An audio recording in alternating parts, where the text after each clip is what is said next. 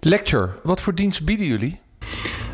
Wij bestaan ongeveer 1,5 jaar en bieden aan bedrijven een abonnement op inspirerende colleges op kantoor, live, door docenten en hoogleraren uit de hele wereld die we gecureerd hebben.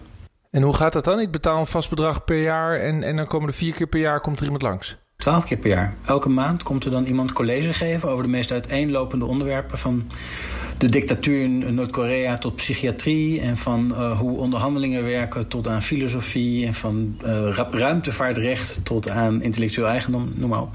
Hebben jullie ook een pandemie-expert in het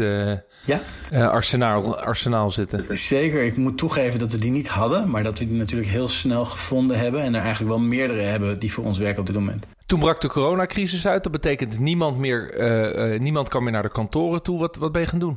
Nou ja, dag 1 is rauw. Dan denk je van oké, daar gaat het bedrijf. Het is in 1,5 jaar van 0 naar 60 klanten, vooral multinationals, opgebouwd. Dus daar waren we heel blij mee. Toen dachten we opeens, we zijn alles kwijt. En toen gedacht, ja maar wacht eventjes. We hebben een hele duidelijke visie. En dat is dat we experts brengen naar bedrijven. We moeten het alleen gaan aanpassen, ons model en onze manier van werken. Want ons product was letterlijk illegaal. We mochten niet meer live events organiseren. Dus moesten we een ander plan bedenken. En dat hebben we gedaan en hebben in 3 dagen tijd ons businessmodel omgegooid. Onze nieuwe klanten gevonden, nieuwe experts gevonden, nieuwe technologie gebruikt. Ja. En wat is dan nu het product? Wij bieden nu Q&A-sessies aan, vraag- en antwoordsessies met experts uit de hele wereld. Op alle gebieden die relevant zijn voor mensen die thuis zitten en thuis werken. Voor onze klanten. En dat kunnen professionele uitdagingen zijn, maar dat kunnen ook persoonlijke uitdagingen zijn. En wat heb je dan met het abonnementsmodel gedaan? Loopt dat nog door? Nou, we hebben natuurlijk heel veel klanten. Dus wij doen dit voor onze klanten al. En dan loopt dat gewoon door. Dan nemen zij nu digitale sessies af. En wij modereren die ook en produceren die voor onze klanten. Maar we hebben ook nieuwe klanten erbij gekregen sindsdien. En daarvoor doen we verkorte programma's van bijvoorbeeld 6 keer voor 6 sessies. Dan zijn dat dus sessies en experts die ook inhaken op de nieuwe normaal, op thuiswerken, op misschien wel de kinderen de hele dag om je heen of misschien hele andere thema's. Kun je een paar voorbeelden geven van vragen die dus nu op tafel liggen, waar jullie klanten ook blij mee zijn, dat jullie daar inzicht in geven met experts? Ja, we hebben een bijzonder man, hoogleraar, Frank Koerseman, hoofdpsychiatrie van het AMC vroeger, geloof ik, was hij.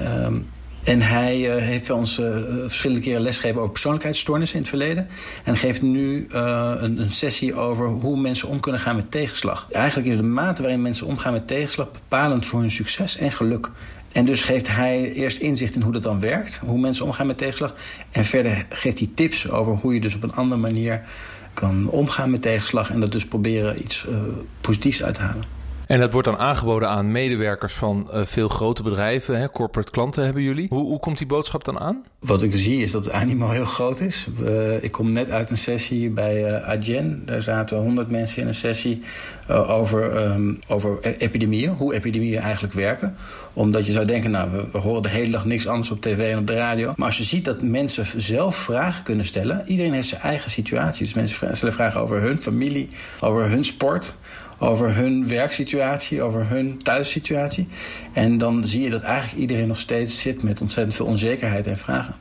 En hoe gaat het aan de praktijk? Want er zitten er dus soms meer dan 100 medewerkers van een bedrijf via Zoom of Teams of Skype te kijken en vragen te stellen. Dat is wat er dan gebeurt. Ja, uit de hele wereld. We werken met experts bijvoorbeeld die dan om 5:00 's ochtends in Sydney, de hoofd van de anxiety clinic, die spreekt over angst en hoe angst werkt. Die spreekt dan om 5:00 's ochtends in Sydney. En dan is het 21:00 's avonds hier. Kunnen mensen hier meeluisteren. Mensen in Azië kunnen ook meeluisteren. Maar vooral ook om 12:00 in San Francisco en in Los Angeles kunnen meeluisteren van het bedrijf. En hoe loopt dat business-wise? Ik bedoel, zijn de nieuwe klanten ook bereid om daarvoor te betalen? Ja, zeker. We hebben ook besloten dat we niet iets gratis willen doen. En dat is niet van ja, alles moet verdienen. Maar ik heb in het verleden andere bedrijven gehad en heb daaruit geleerd dat als je iets wilt neerzetten wat waarde heeft, dat je daar ook een klant voor moet hebben die daarvoor betaalt. Omdat je anders de perceptie van het product of van de dienst die je brengt anders is. En de ervaring dus uiteindelijk ook. Dus zelf al zou het goed zijn, dan kan het een negatieve ervaring zijn als iemand daar niet voor betaalt. En kan er ook minder energie gestoken worden in bijvoorbeeld in het mobiliseren van mensen om daar naar die sessie toe te gaan. Dus het is juist heel erg belangrijk dat er wel voor betaald wordt, voor beide partijen. En voor ons is het, ja, het is raar om te zeggen, maar wij hebben het drukker dan ooit. En Rutte heeft gezegd, we blijven in ieder geval tot 20 mei thuiswerken. Daarna meer nieuws. Dus voorlopig kun je nog even door. Persoonlijk denk ik natuurlijk het liefste wil ik dat mijn kinderen weer met de buren kunnen spelen. En wil ik dat ik mijn collega's weer een high five kan geven als iets goed gaat. Of met familie, mijn zoontje was jarig 2 weken geleden en we konden geen verjaardag vieren. Dus het liefste wil ik dat dat weer gebeurt. Maar zakelijk gezien is het voor ons belangrijk om te blijven volgen wat er gebeurt. Zodat we ook kunnen inspelen op de veranderingen die er gaan komen op 20 mei.